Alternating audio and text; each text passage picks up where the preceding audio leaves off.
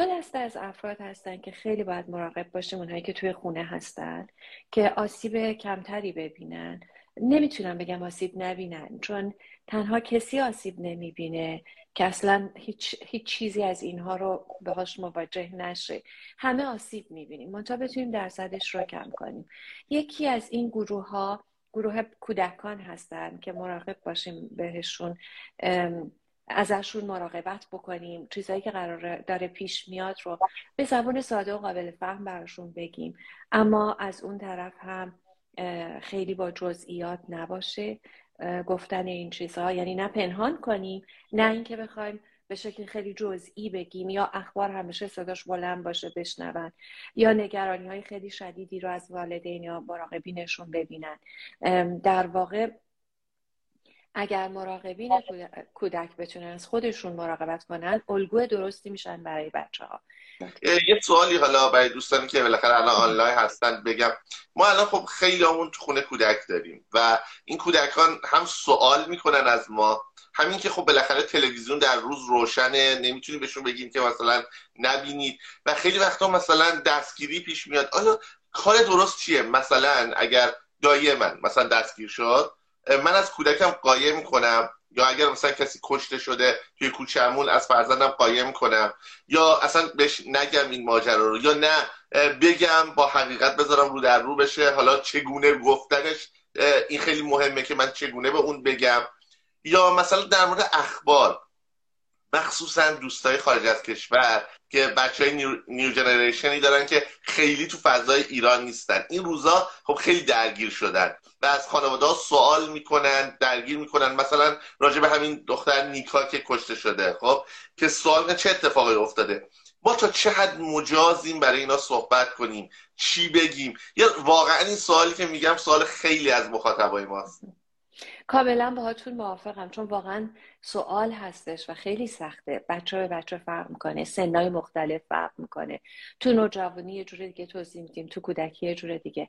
حتی بچه های زیر یک سال هم احساس می‌کنن این تغییرات رو و حالشون بد میشه. و با به شکلهای مختلف نشون میدن. من خیلی مختصر میگم ولی می‌خوام بگم اتفاقا توی مصاحبه دیگه ای که با همین آموزشگاه یعنی توانا داشتم مفصل در این مورد با صحبت کردم. خواهش می‌کنم برای جزئیات بیشتر توی پنج دقیقه من در این مورد صحبت کنم تا توی یک ساعت خب متفاوته به اون هم مراجعه بکنن. اما ببینید چیزی که گفتید دستگیری با کشته شدن فرق می‌کنه. درباره دستگیری ها حتما برای بچه ها توضیح بدیم. چون هستن و حضور دارن و می‌بینن که دارن دستگیر میشن یا دارن می‌برن. یا مثلا ممکنه بچه همسایه ببینه. حالا مادرش می‌خواد براش توضیح بده که چیه. همسایه که تا به حال خیلی هم خوب بوده و با هم معاشرت داشتن حالا یه هایی این اتفاق میفته در نتیجه توضیح دادن این خیلی مهم هست. چگونه توضیح دادن مهمه که بچه ها اذیت نشن؟ به اضافه این که هم هدف رو توضیح بدن هم پروسه رو توضیح بدن و هم نتیجه رو. ولی بیشتر روی نتیجه یا اون نتیجه که در نهایت گرفته میشه تاکید کنن. برای به خصوص بچه های کوچیکتر ولی وارد جزئیات برای بچه هایی که مشاهده کردن نشن. اگر که من دستگیر می‌کنم و بچه من هست فرق می‌کنه توضیحش باز با کسی که همسایه است دستگیر می‌کنن یا توی کوچه.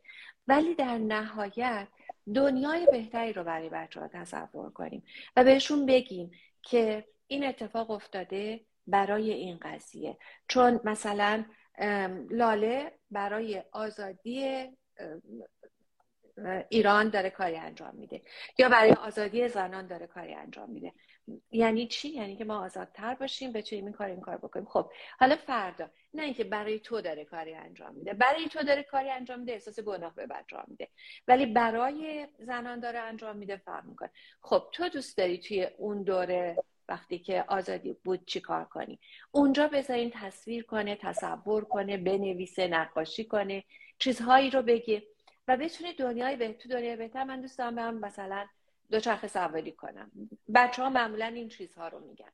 توی سنین نوجوانی داستانش فرق می‌کنه. برای اینکه توضیح بدیم حالا در مورد کشته شدنم یادداشت کردم. میگم. تو سنین نوجوانی معمولا ما برای بچه ها وقتی داریم توضیح میدیم بیشتر سعی می‌کنیم که اونها رو تشویق کنیم به حرف زدن از احساساتشون بگن و تو فکر می‌کنی که چرا اینطوری شد تو فکر می‌کنی من واقعا ده ها مسج می‌گیرم در روز که نوجوانمون حالش بده این کار می‌خواد بکنه اون کار می‌خواد بکنه یا چی. بذاریم بره نره و تشویق من فقط میگم که تشویقشون کنی حرف بزنن. چیزی که توشون داره اذیتشون می‌کنه گاهی اوقات فقط احساس گناهه. دوست منو گرفتن من اینجا یا مثلا هم کلاسی هامون اینطوری شدن من اینجا یا بابای دوستم رو کشتن یا گرفتن من اینجا و دارم مثلا قرمه سبزی می‌خورم. این احساس گناه بهش میده. برای همین این بخش رو هم به بچه ها به نوجوانامون بیشتر فضا بدیم برای اینکه حرف بزنن. و وقتی چیزی رو میگن ما بلا فاصله نگیم خب این که اینطوری نیستش. خب اشکالی نه این خوب اصلا بذاریم بگه بهش اجازه بدیم که نگرانیهاش و دردهاش رو مطرح کنه. و در نهایت اگر حتی چیزی به نظر اون می‌رسه که ممکنه حتی اشتباه باشه بذاریم برای روز بعد بهش بگیم. برای چندین سال راستی به اون صحبت فکر کردم این به نظرم رسید. تو چی فکر می‌کنی؟ دوباره اون رو بیاریم توی صحبت کردن. نوجوانا توی این سن احساس گناهشون خیلی زیاد هست و سرزنش خودشون که من باعث شدم اتفاق تو بچه های کوچیکترم هست منتها سرزنششون جنسش فرق می‌کنه. جنسش اینه که خیلی معصومانه است که من غذامو درست نخوردم مثلا بابانمو گرفتم. در حالی که توی نوجوانا بیشتر توی این فضا هستش که من می‌تونستم کاری بکنم و نکردم. باز کردن این فضاها و تشویق اینها به اینکه بیان و حرف بزنن خیلی می‌تونه کمک کنه و کارساز باشه برای اینکه راحتتر با غذایی کنار بیان.